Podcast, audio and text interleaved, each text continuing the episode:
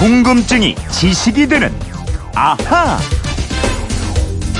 휴대폰 뒷번호 5001님께서 궁금증 보내주셨습니다. 북한 풍계리 핵실험장이 곧 폐기된다고 합니다. 근데 저는요, 핵이 뭔지 좀 궁금합니다. 핵과 원자력은 다른 건가요?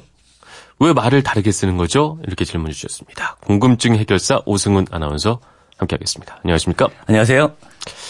저도 이게 참 궁금했던 건데 네. 과연 핵과 원자력은 무엇이 다른 건가? 그렇다고 굳이 내가 그거를 막 찾아가면서까지 공부하고 싶은 마음은 없을 때 우리의 그 오승훈 아나운서가 있습니다. 어제 하루 종일 저의 아나운서곡 뒷자리에서 네. 아, 핵과 원자력을 공부하고 있는 모습을 보면서 아, 나는 날로 먹는구나. 그죠? 참 좋다. 그렇진 않죠. 그렇지만 생각이 어쨌든 들었어요. 공부는 제가 대신 해드리겠습니다. 그러니까요.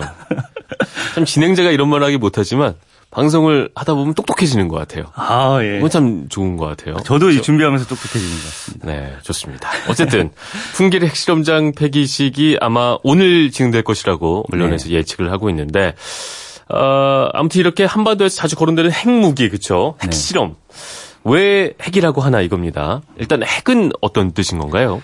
핵이라고만 하면 여러 가지 뜻이 있을 수 있죠. 이 지구 안쪽으로 지각 멘틀 더 안으로 들어가면 외핵, 내핵으로 이루어졌는데 네. 이렇게 지구 안쪽 중심에도 핵이 있고요. 또 생명체의 기본 단위인 세포에서 가운데 위치한 세포 핵도 핵이라고 하고요. 그쵸? 물질을 이루는 입자, 원자의 중심을 이루고 있는 원자핵도 핵이라고 부릅니다. 네. 또 국어 사전도 찾아봤어요. 찾아보니까 제가 말씀드린 것 외에도 사물의 현상의 사물이나 현상의 중심, 또 핵무기, 원자핵 그렇죠. 이런 뜻이 나오더라고요.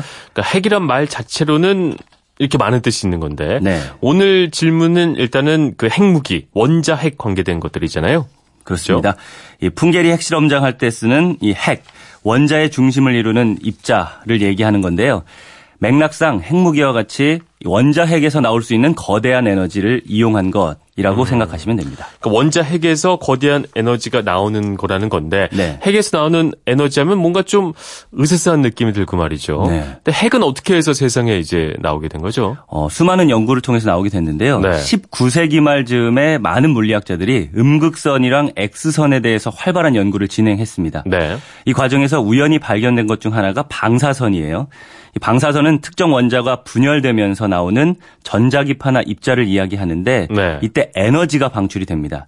이 방사선의 발견은 현재의 방사선 치료는 물론이고요.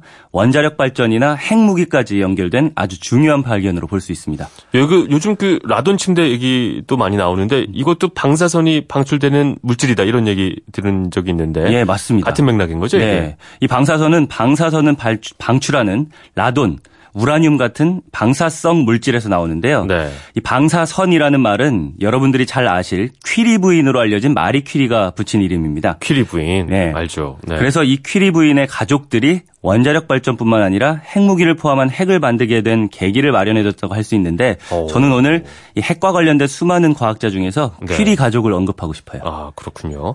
그러니까 퀴리 가족, 특히 퀴리 부인 같은 경우에는 방사선으로 노벨상까지 탄 걸로 알고 있고 말이죠. 맞습니다. 그게 또 의료용으로 잘 활용이 되고 있는 걸로 알고 있는데 음. 이게 또 핵무기랑 관련이 있다 이런 말씀이시군요. 맞습니다. 이 퀴리 부인이 네. 우라늄보다 200만 배나 강한 방사선을 내뿜는 라듐이라는 방사성 물질을 발견을 했는데요. 네. 마리 퀴리의 남편 피에르 퀴리가 이 라듐이라는 방사성 물질로 빛과 열을 낼 수 있다라는 걸 증명하기 위해서 자신의 팔을 태우는 실험까지 합니다. 정말로 자신의 팔을 태우면서 증명을 한 거예요? 네, 그렇습니다. 왜요? 에너지가 글, 글쎄요. 저도 이건 잘 모르겠는데 네. 아무래도 연구에 몰두하다 보니까 네. 예, 이런 실험을 해봐야겠다라는 아. 생각을 하게 된 것 같아요. 또 사람들 관심을 좀 끌고 싶었던 마음도 있을 수 있겠군요. 어, 그런 것도 아마 생각해 볼수 어, 있을 것 같아요. 네. 그래서 원자에서 큰 에너지가 나올 수 있다. 이걸 증명해냈고요. 네. 물리학자들로 하여금 아, 이 에너지를 이용해서 폭탄을 만들 수도 있겠다라는 생각을 갖게 한 계기가 된 거죠. 그러니까 시작은 좋았는데 물리학자들이 보기에는 네. 야 저걸 활용하면 이건 어마어마한 그 힘을 가진 폭탄이 되겠구나라는 네. 아이디어를 준 그렇죠. 역할을 한 거기도 그 하고 같은 생각을 좀 안 좋은 쪽으로 생각하는 사람도 많잖아요. 이게 그렇게 된 거죠. 네. 계속해서 또 수많은 물리학자들의 연구가 끊임없이 이루어졌습니다. 네. 2차 세계대전이 발발하기 직전에 퀴리 부인의 딸 이렌느 퀴리와 사위 프레데릭 졸리오 부부가 원자력 발전에 쓰이는 우라늄으로 연쇄 반응을 통해서 엄청난 에너지를 만들어낼 수 있다. 이런 걸 알게 되면서 네. 원자력 발전을 구상할 수 있는 계기를 만들어냈습니다. 아, 좀 전에 말씀하신 그 우라늄으로 연쇄 반응을 통해서 만들어낸다고 하셨는데 연쇄 반응이 되게 중요할 것 같아요. 맞습니다. 어떤 게 연쇄 반응이란 거죠? 어, 쉽게 설명하기 위해서 예를 들어 드릴게요. 네. 종이가 타는 것과 비교를 해볼 수 있습니다.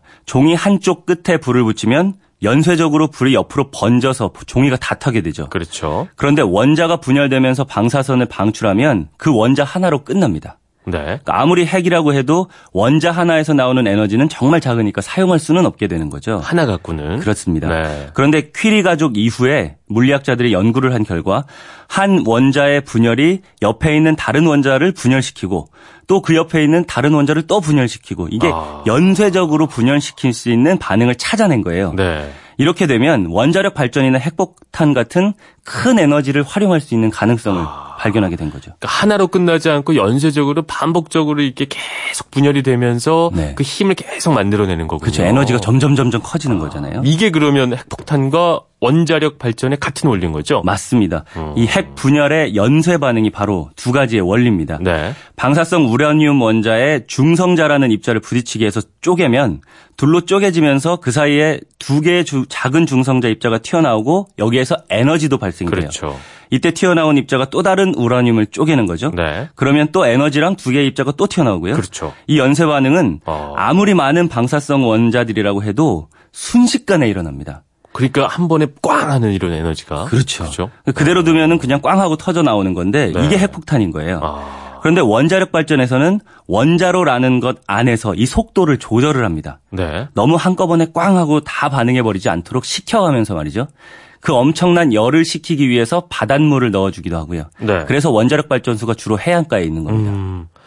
아, 그러면 이제 원자력이나 핵이나 비슷한 것 같은데 왜 말만 놓고 보자면 네. 원자력은 좀 느낌이 긍정적이고 좋고 말이죠. 음. 핵은 왠지 사라져야 될 것 같고 또 말씀 듣고 보니까 비슷한 원리군요. 예, 같은 원리고 같은, 같은- 거라고 생각할 수 있는 거예요. 아, 같은 거라고 생각을 하면 되는 네. 거예요. 그러니까 이 단어에서 받는 느낌은 사실은 주관적일 수 있잖아요. 네. 근데 여기에도 이유를 찾을 수 있는 것 같은데 바로 네. 번역에서 이유를 찾을 수 있을 것 같아요.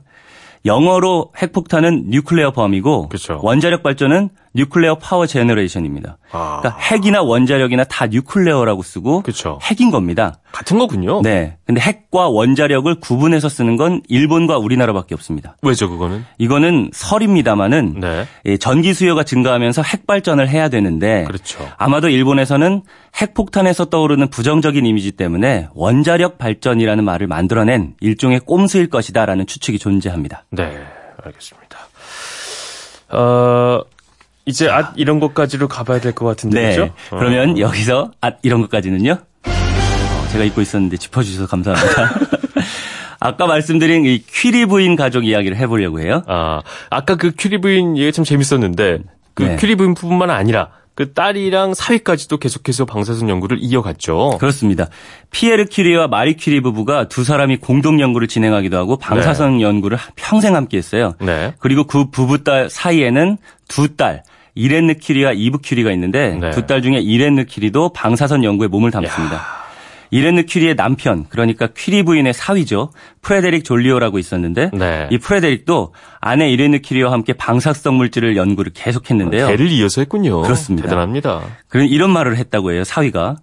과학사에서 퀴리라는 이름이 어머니와 당신으로 끝나는 게 너무 아쉬우니까 네. 우리가 결혼했다고 당신이 졸리오라는 성을 갖는 것보다는 내가 성을 퀴리로 바꾸겠어. 라고 하고 했다고 하고요. 그래서 자신의 성을 진짜 프레데릭. 퀴리로 바꿨다고 해요. 네. 근데 어쨌든 오늘 뭐 핵과 원자력 원자력이 같은 거라는 게 저한테는 좀 새로운 사실이었고 네. 그다음에 아무리 좋은 기술도 어떻게 쓰냐에 따라서 참 달라질 수 있다는 걸 느낄 수 그렇죠. 있는 그런 시간이었습니다. 알겠습니다. 궁금증이 지식이 되는 아 오승훈 아나운서였습니다. 오늘도 말씀 고맙습니다. 감사합니다. 네.